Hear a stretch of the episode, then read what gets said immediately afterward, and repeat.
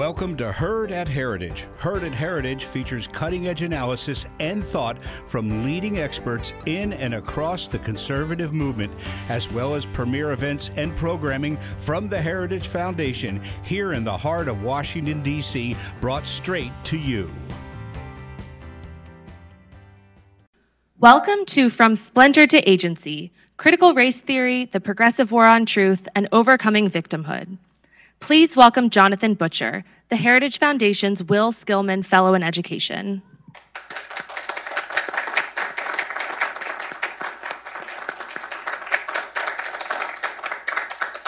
Thank you, everyone, and good afternoon to all of you joining us online and those of us, uh, those of you here with us today. It's a pleasure to see everyone. My mom called me the other day and said, I saw this letter to the editor in the paper can you help me understand it and explain what's going on? And this letter to the editor had words like interest convergence, intersectionality, names of academics from 40 years ago in it, and she wanted me to, to help her. And I said, Mom, have I got a book for you? but it wasn't just for the most important audience, who is my mom. It was also for the high school students who I spoke to earlier today, one of whom listened to me talk and describe how America's founding ideals of freedom and opportunity are what make us uniquely American and what create an identity for us. And at the end of my remarks, he asked me a question and said, You know, you're just quoting Martin Luther King here, and, and you know, we've heard that over and over again. You don't need to, to tell us that. And I said, No, wait a minute. I thought about what I talked about, and I said, No, I, I didn't quote Martin Luther King. And he said, Yeah, yeah, you did. And it didn't dawn on me until the ride back here that I realized that I had said, you know, the founding ideals in our Declaration of Independence that all men are created equal and endowed by their Creator, life, liberty, and the pursuit of happiness. I don't know if he knew that that was in our founding documents. That's what this book is for. And then finally, the book is for this mom who I spoke with a year ago. Her name is Scarlett Johnson. And when I talked to her, she described her small town of Mequon Thiensville in Wisconsin as quiet, friendly, nice. Then she told me that she was very troubled at what was happening in her child's school because everything was being viewed through the lens of race. And she wanted to do something about it. Not only did she tell me her story, which is included in my book, but she helped to start a campaign to change who was on the school board because she wanted to make a change. She needed to know what was in critical race theory, where this came from, these ideas that are dividing America's Americans from all parts of the political, economic, and social spectrum. She said it was exhausting and frustrating. And just months after I talked to this mom from a small town in Wisconsin, as those of you who are watching online can see, she wound up being profiled by the New York Times as an example of what the major, mainstream media, anyway, was saying was a movement to divide America.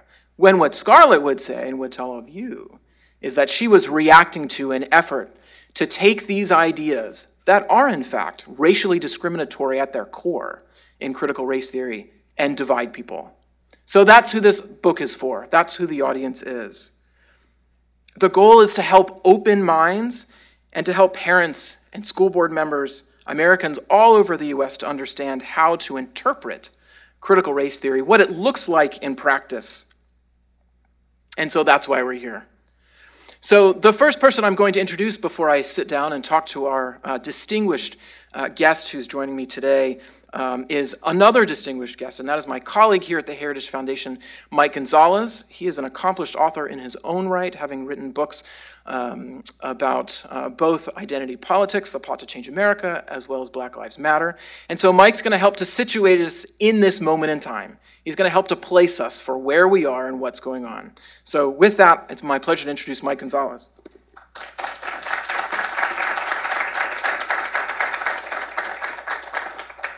Thank you. Thank you, Jonathan. You, I'm not going to make a joke about anybody because nobody's ever going to make a joke about anyone from a podium ever again.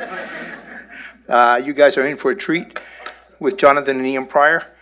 Um, I've only read parts of Jonathan's book, Uh, I am looking forward to reading it. Can't wait to read it, in fact. Uh, and it's great for what I read so far.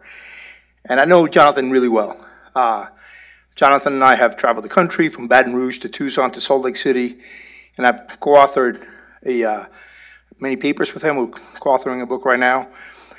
And I really admire his scholarship. Jonathan is really an eminent scholar. But what I really admire about Jonathan is his character. He's a man of character. And that's, after all, what counts. He has undertaken this mission against critical race theory because of, of his character, because it is a threat to our nation. Uh, we're caught up right now in a, in a real battle of ideas. We're living through a moment, and I think we should all be very aware of that. The left likes to deride this as the culture wars, as our former president, President Obama, did not, not too long ago. That's how the left operates. They capture ground, they capture cultural ground, and then when conservatives say, well, not so fast, they say, oh, that's just a culture war. Uh, but actually, if you remember the context, I, Obama was stumping for Terry McAuliffe in Richmond when he said this. And if you remember, Terry McAuliffe is now back to his full time job of being in money bags for leftist causes, and he's not the governor of Virginia. You see, conservatives are finally winning on cultural ground. Uh, this is something new to me. I'm a 61 year old conservative, which means I'm used to losing. Uh, but now, now we're winning. We're winning a, a cultural battle. Uh, and, and, and a lot of that has to do with the left. The left overplayed its hand. It went for a quick ambush victory and, and it overstretched itself. Uh, and the American people saw what was happening. They looked at the, the, the racial and sexual indoctrination of their children. They looked at the forced struggle sessions in their places of work. They looked at the, the radicalization of the military. And they said, no, you know, not here. Uh, and the American people have strong motivation to act that way. They, they love their work. Americans, foreign observers have long held, have long observed that we, are, we see ourselves in our work. Americans love their children. They don't want them to become cannon fodder in this, in, this war of ideas. And American people love their country. And ultimately, this is about transforming America. Uh, the communist Eric Mann gave an interview not too long ago, well, actually, 2015, so six years, six, seven years ago, in which he was very candid. I thought it was a very good interview. He said, Look, whatever it is, whether it's sex or race or climate, the goal is destroying America. And, and all, for us Marxists, this is just a little division of labor. Google that. Division of labor, Eric Mann.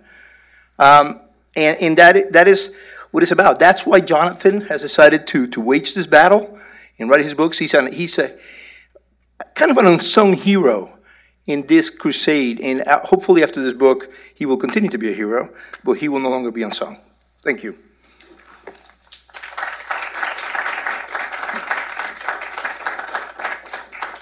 Thank you, Mike, for those generous comments. That was very kind of you. And thank you for setting the stage for what we're going to talk about now in the next few minutes.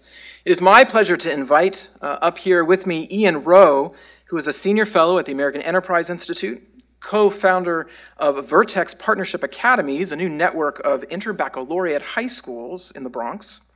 He is, uh, works with the Woodson Center as well as the 1776 Unites Project, uh, distinguished writer, former CEO of Public Prep, network of charter schools in Bronx and uh, Manhattan, and an author himself, whose book Agency we're going to talk about as well, coming out in May. So, Ian, if you'll join me up here. Thank you, Jonathan. Congratulations on Splintered.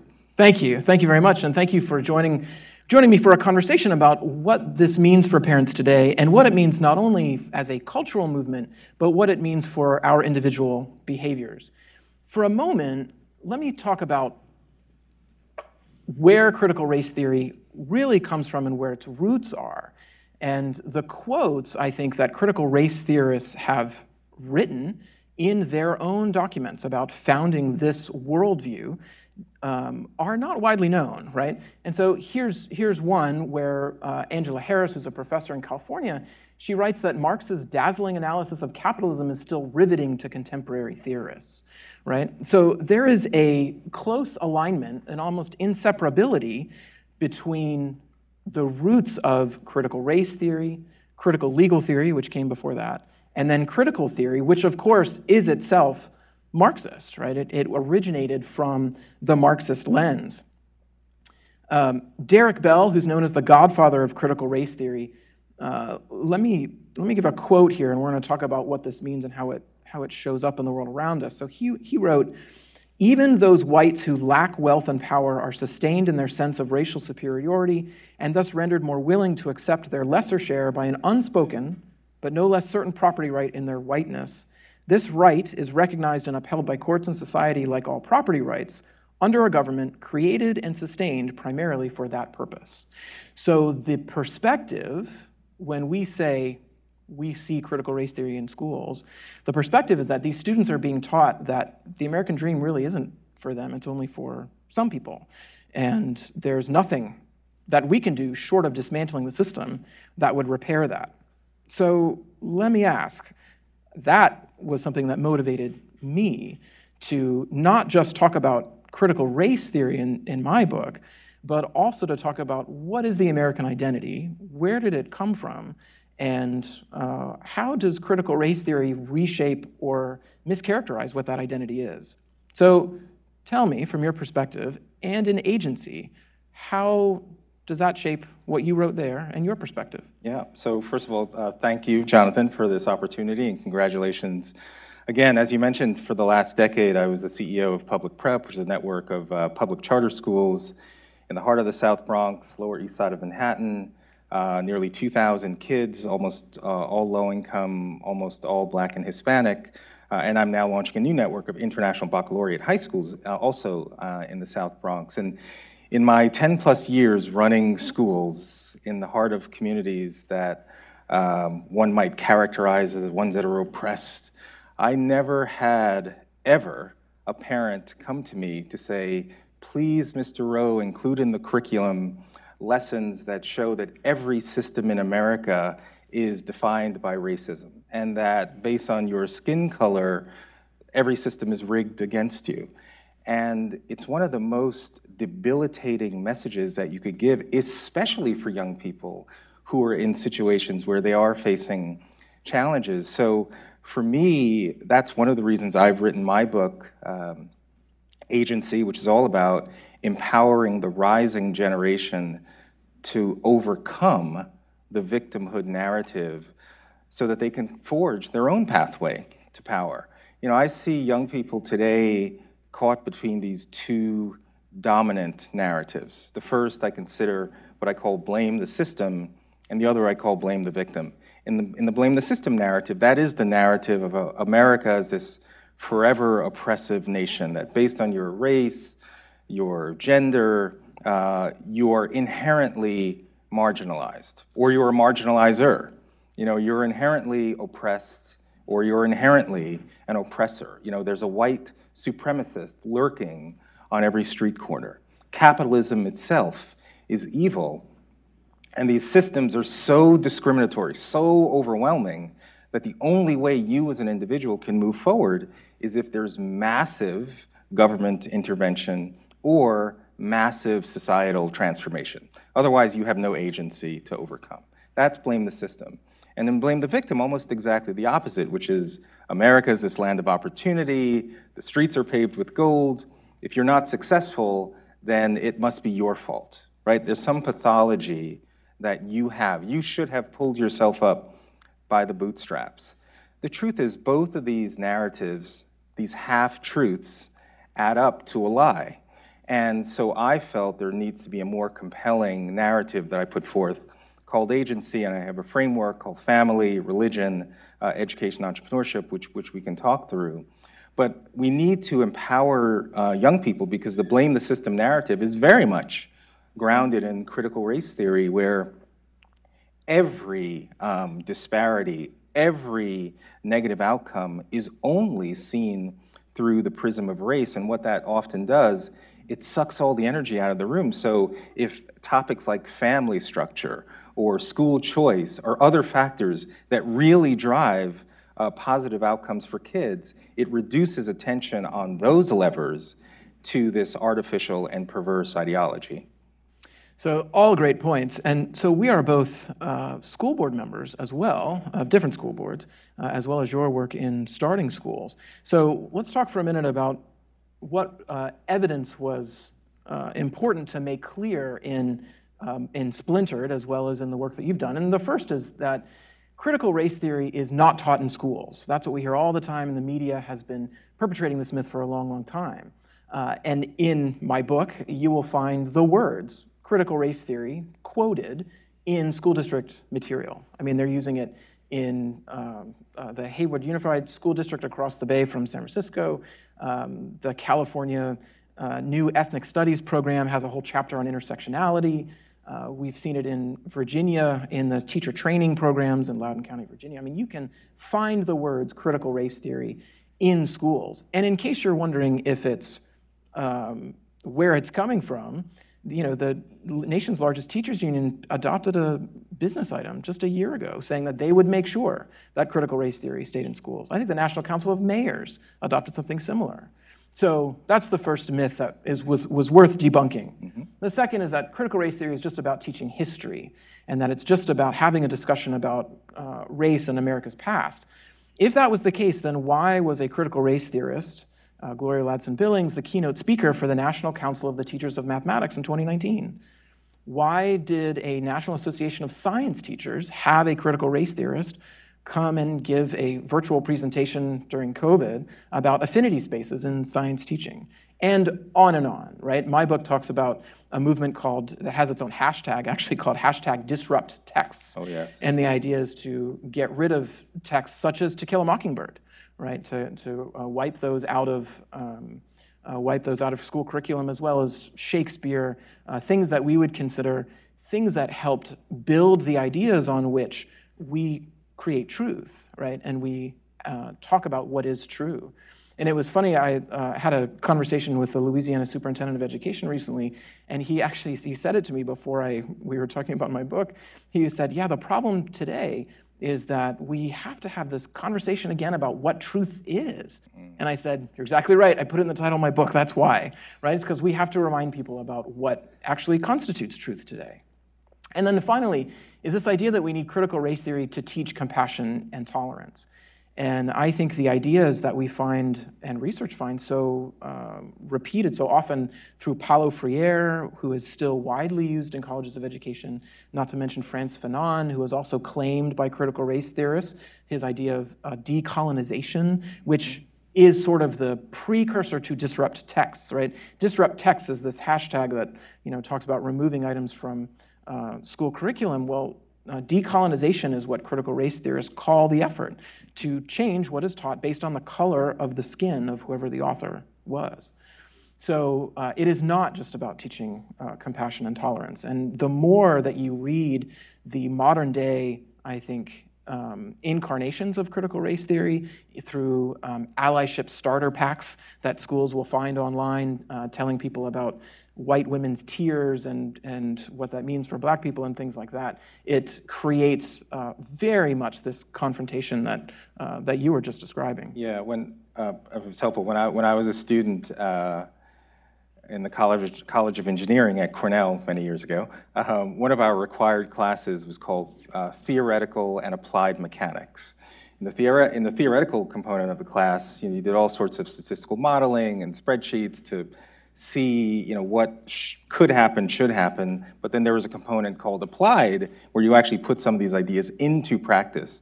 And i think one of the things that uh, critical race theorists say when they say well it's not being taught they're technically saying that critical race theory as an ideology using those words in first grade may not show up.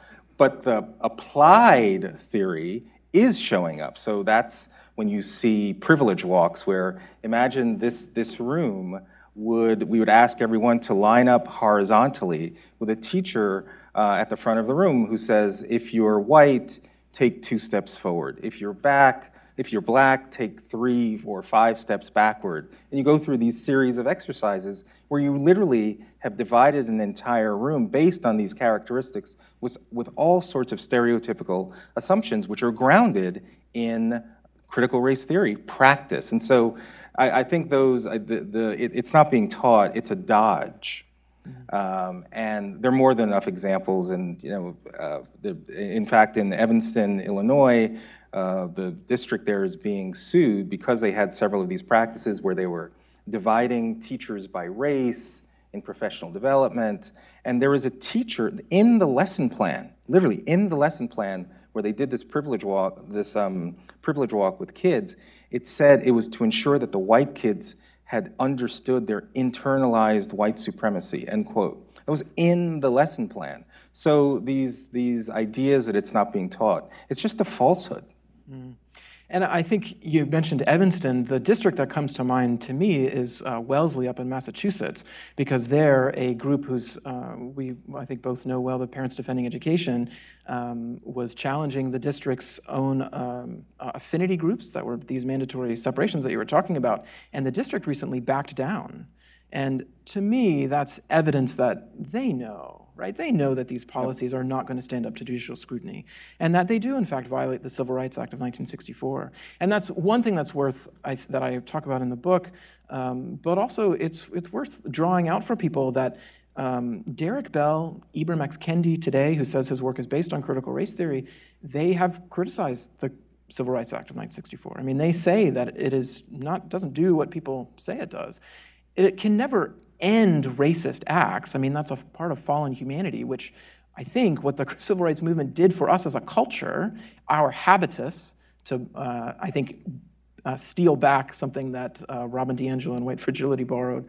Um, but our habitus, our cultural understanding, is that whenever something that is racist happens, we condemn it as we should, right? We condemn it in the media, we condemn it as a people, we condemn it legally, right? That's it. It immediately comes uh, under the, the sort of criticism that it should. Um, so, uh, I, go ahead. I'm just, I'm just about to say, yeah, I mean, a, a lot of this ideology is this belief that in order to end racism, we must practice racism. Mm. That is, you know, and, and Kendi says it over and over again. The other danger is not only the this again, every system is, a, is you know, saturated in racism. It's also the effort to reduce standards in the name of equity, which is another sort of practice related to critical race theory. So you see in states like Oregon, where the governor announces that in order to serve the uh, minority kids, they're no longer requiring that a student graduate has to graduate from high school demonstrating proficiency in math and reading. Mm. Wait, what? Mm-hmm. How is that even on the table? Or in San Diego, uh, grades, the, the, the, yeah, there's no there's no homework that has to be submitted on time, right?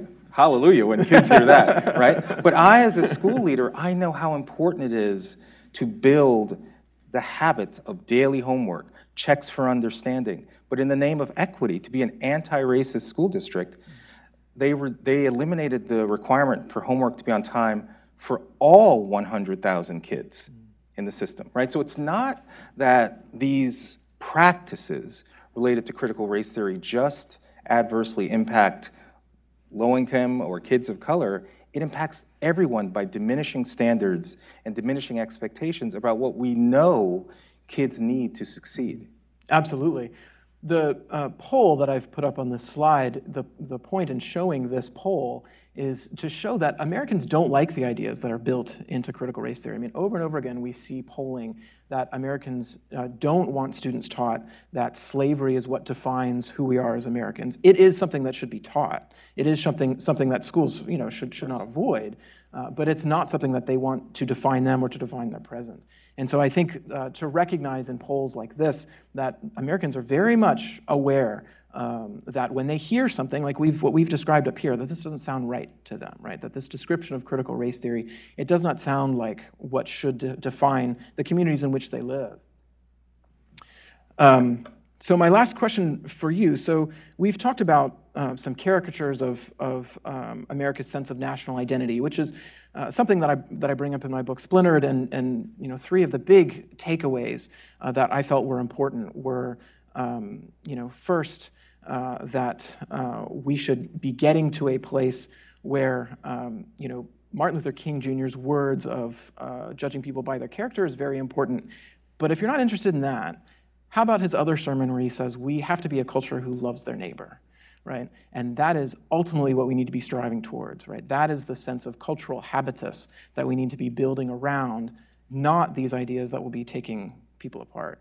Um, I think an, another big takeaway is the scholarship, which is quite good, uh, excellent, in fact, from those, in fact, a, a, colleague of yours at 1776 Unites, uh, John Sibley Butler, who looks at the entrepreneurship uh, of uh, Americans who are black in the 19th century and in the 20th century, even in the midst of these obstacles. And what they were able to overcome is a um, clear, um, honorable, and, and, and, and uh, representative, I think, uh, situation that, that represents and helps to define what America is all about, right? This overcoming of the obstacles and, and success in this, in despite, you know, despite them.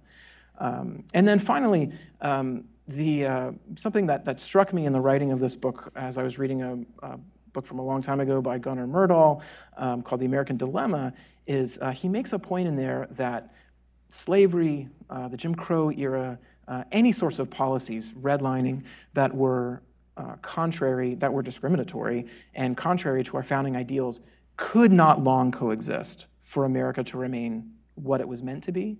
And I think that that is borne out today. I think that is borne out in the habitus that I was describing to you before. Um, curiously enough, uh, Myrdal receives quite the bit of, um, uh, well, a little bit anyway, of criticism from uh, those such as Kendi in his book. Kendi dismisses him. And uh, I would argue that if you look closely at what Myrdal is saying, he's saying that there is a, a American identity. There is something that would not allow discrimination uh, to last. It lasted far longer than it ever should have. Uh, but the very fact that our political institutions and culture had a self-correcting mechanism that allowed for it to be defeated was so important. So yeah, I mean that's what that's what's so frustrating when you do see uh, projects like the discredited uh, New York Times 1619 project, which literally wrote that the founding principles were quote false when they were written. You know, the the phrase that I probably said you know 500 times when I was running for school board in my hometown was equality of opportunity, individual dignity, and our common humanity. And I think it really resonated. You know, sometimes saying the obvious things um, gives courage to others. Like, yeah, that's what we do believe in. That's who we are. You know, there's a there's a this graphic that if you're in the education world is very widespread. It's an image of equality on the left-hand side and equity on the right-hand side, with the inherent message that equality is bad and equity is better, because what it shows is three people of different height who are trying to see a baseball game. Mm-hmm. And in the equality frame, each one gets a, the same box. And so, therefore, these people of differing heights, and by the way, height is a euphemism for race, right? So that's your inherent advantage if you're the tall guy, that's your white guy, and so you can see the uh, baseball game, and the person, the short person, can't. But in the equity chart, the boxes have been shifted so that the tall person no longer has a box, and the short person has two boxes, and so now they're all equal in their ability um, to see uh, the box and uh, see the see the baseball game. And it's this simple image, but it says a tremendous amount because essentially it's the Marxist ideology is from each according to their ability, to each according to the need. And so, who is this person that is, or who is this government who's deciding, well, you have the privilege, and so therefore I'm going to take away resources from you. And I go through, I actually have this chart in my book, and I show that if you're in a classroom, for example, if you've got 20 different learners, you have to differentiate instruction so that each child does get different kinds of support, but not for the purpose of achieving an equal outcome, but ensure that each child has access and an equal opportunity. And that's where the critical race theory, in my view, um, ideology just completely falls down. You can't achieve equal outcomes unless you're somehow got some overwhelming force, a neo-Marxist force, that's making, making these decisions. And that's the antithesis of what we want to build in our country. It's nice to be the dictator if you're the. It's nice to have a dictator if you're the dictator, right? Yeah. right. Um, so we have a few minutes left, and we'd love to take some questions from um, both those in the audience, and I know that our online viewers will have some as well. Uh, do we have uh, any questions that uh, from those of us uh, with us here? I have see one in the back. Don, Ian, at the very beginning, you mentioned that you never hear parents of the schools that you work at in South Bronx uh, minority parents ask for these to be a part of the curriculum. Can you elaborate a little more on that disconnect between elites who champion these ideas and what parents actually want and why it seems to be just this huge disconnect? Right. Well, I hate to use the term elites because it's it's affording a status which is unearned, um, in my in my opinion. But yeah, there is this connect. I mean, and it's not just in critical. I mean, consider things like defund the police. That's it. I'm going to live in my very comfortable neighborhood that's quite safe. But over there, in that neighborhood where there's a high crime rate, let's defund the police. It's it's it's nonsensical because the data is overwhelming that people who live in communities that face challenges the very thing that they, when they hear, well, the founding principles are false when they were written, or let's defund the police, like, no, no, no, no. I want to embrace, I want my kids to embrace the founding principles around family, faith, hard work, free enterprise, entrepreneurship, because they know that is the pathway from persecution to prosperity that millions of people of all races have followed in order to change their station in this country even in the face of structural barriers. So it's a political agenda, it's a narrative, but we need efforts like Splintered or Agency to provide a compelling alternative to how more young people in particular can have true agency in their own lives. Great response. Oh, that's a great answer.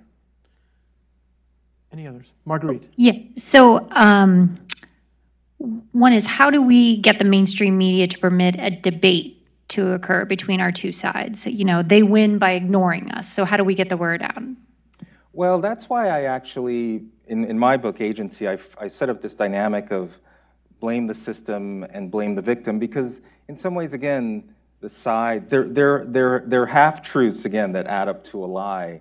That in both instances, instances in my view, it's, it's a debilitating message to young people. I mean, Nikole Hannah-Jones, who is the author of the New York Times 1619 Project, uh, wrote uh, uh, a, magazine, a, magazine, a magazine issue called uh, What We Are Owed. Mm. And basically, it was her treatise on why reparations is the only answer for the black community, a $13 trillion reparations program. And in it, she says, it doesn't matter what a black person does. Doesn't matter if you get educated, doesn't matter if you get married, doesn't matter if you buy a home, doesn't matter if you save.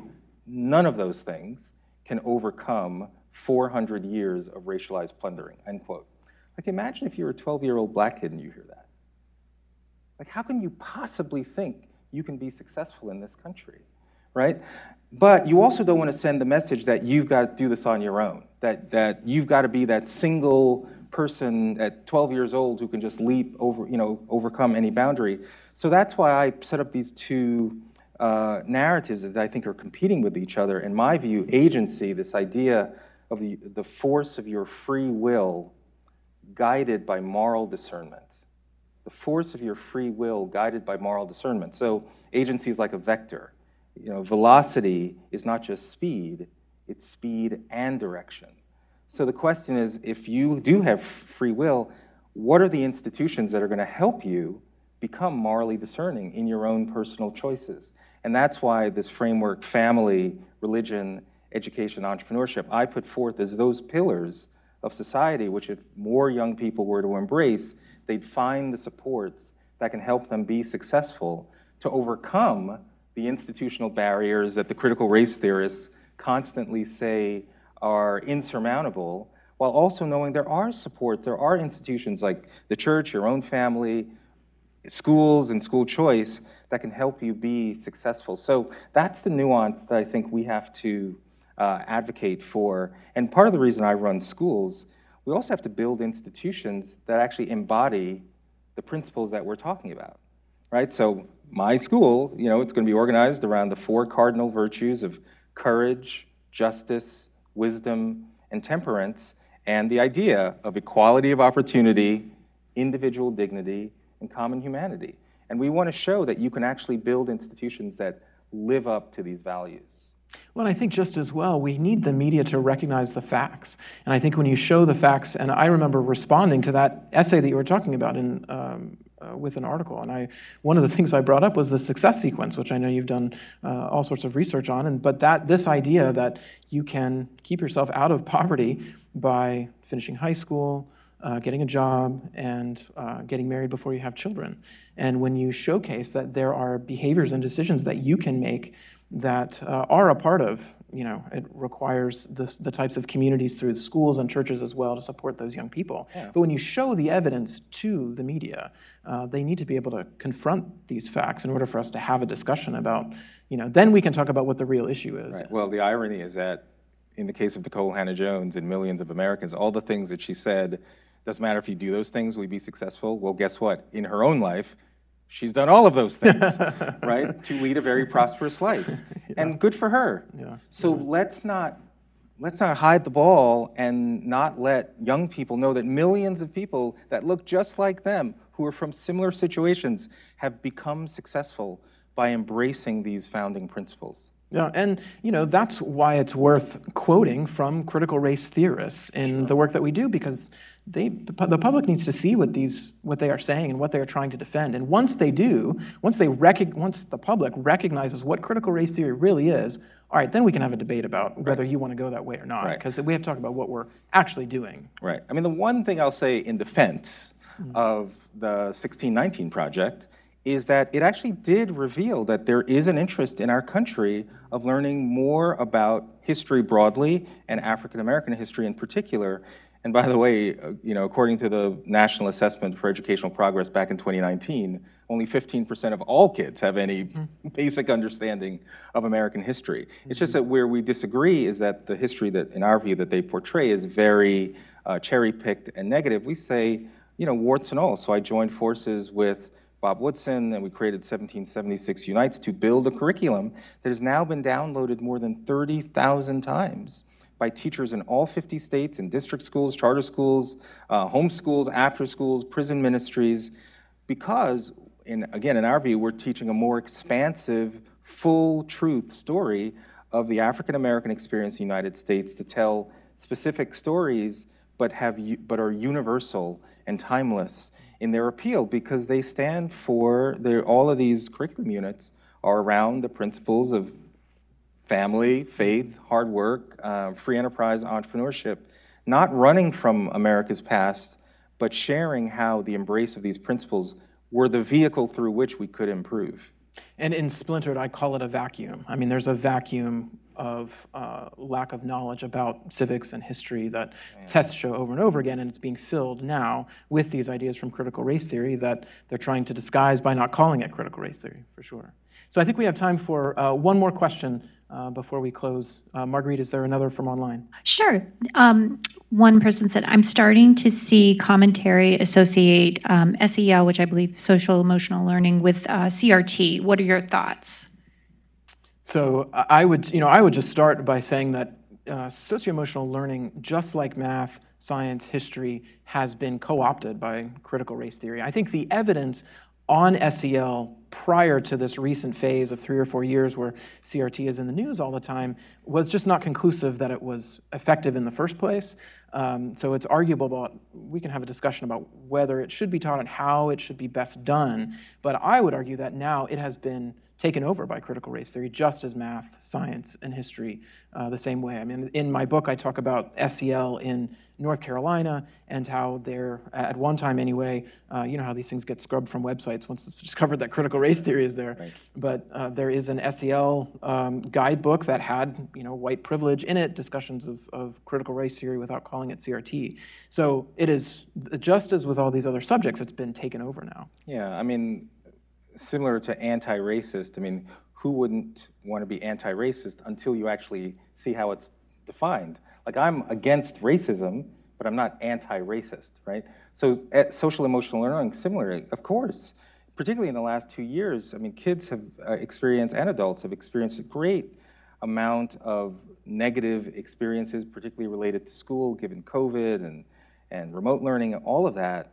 But what it has now evolved into are, in my view, reduction of academic standards, uh, reduction of expectations around excellence, and a lot of more identity-based practice where now you can get into transgender issue and other things too, but things that are far away from the core elements of what I think SEL was originally intended to support kids. Yeah, great point. Well, in the last few minutes remaining, I'm going to give a sneak peek at one other project that Ian and I had the chance to work together on, as well as some who are here in the Heritage Building. But uh, forthcoming in, in April is a book called The Critical Classroom, which has folks who uh, we both know who wrote chapters and contributed to it. Uh, but it talks about uh, the manifestation of critical race theory in K 12 schools today. And so that'll be available for uh, ordering online at uh, heritage.org coming soon. So check back to the Heritage website for more information about that book. So thank you to everyone who joined us online. Thank you to C-SPAN Books, and thanks for everyone who's here today. And it's been a pleasure having you. So thank you very much. Thank you.